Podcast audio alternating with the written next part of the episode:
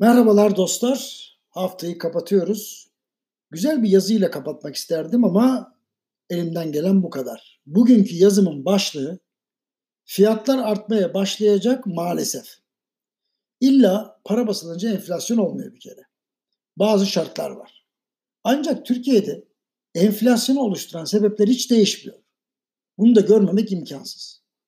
Koronadan önce arz sınırlı ve talep fazlayken fiyatlar sürekli yükseliyordu.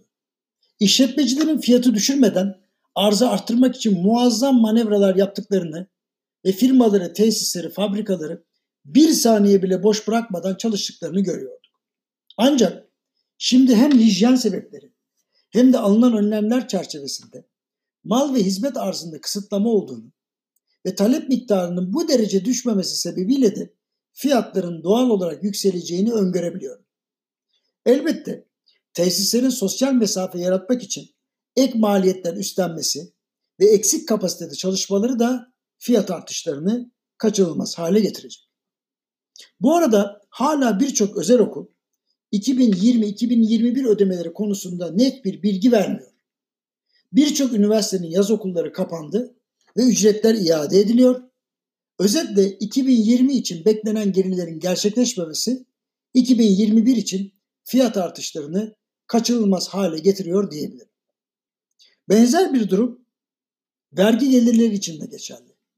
Bu yılın bütçesinde kabaca şu gelir kalemleri bulunuyordu yılbaşında.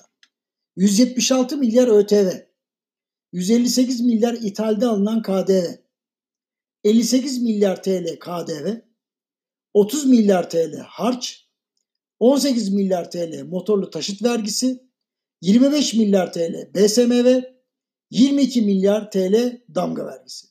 Özetle iki bin yirmi yılında toplam dört yüz seksen yedi milyar lira civarında bir dolaylı vergi toplanacak diye planlanmıştı. Bir de yüz seksen iki milyar gelir vergisi, seksen dokuz milyar T L'de kurumlar vergisi hedefi bulunuyordu.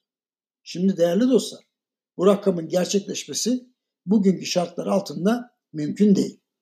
Ekonomiyi en acil şekilde açsak bile ki açılıyor, Mart, Nisan, Mayıs ayları gibi ivmelenmek gereken aylarda en az yüzde otuz düşük randımanla çalıştığımız göz önüne alındığında hedeflenen vergi gelirinden çok ciddi sapmalar olacak diyebilirim. Bu sebeple devlet yeni vergiler koyarak durumu telafi etmeye çalışıyor. Ancak bu adımlar vergi kaybını telafi edecek seviyede değil.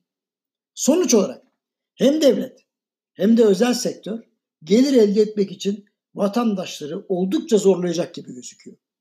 Diğer taraftan kurumlara gelebilecek ek vergilerin fiyatlara yansıyacağı durumları da unutmamak lazım. Elbette bu gelişmeler iki bin yirmi bir enflasyonu için iyi bir haber vermiyor. Benim öngörüm şöyle. iki bin yirmi tamamen kayıp yıl olacak. Yani iki bin on dokuz yılı gibi kötü bir yılla aynı seviyede ya da biraz altında kapanacak. Bir sonraki yıl yani iki bin yirmi bir toparlanma yılı olacak ve nihayetinde bu yıl başındaki olumlu beklentiler ancak ve ancak iki bin yirmi ikide gerçekleşecek. Tabii o zamana kadar iç ve dış siyasette ne gibi gelişmeler olacağını şimdiden kestirmek zor. Bunu hep beraber göreceğiz, konuşacağız. Hepinize iyi bir hafta sonu diliyorum.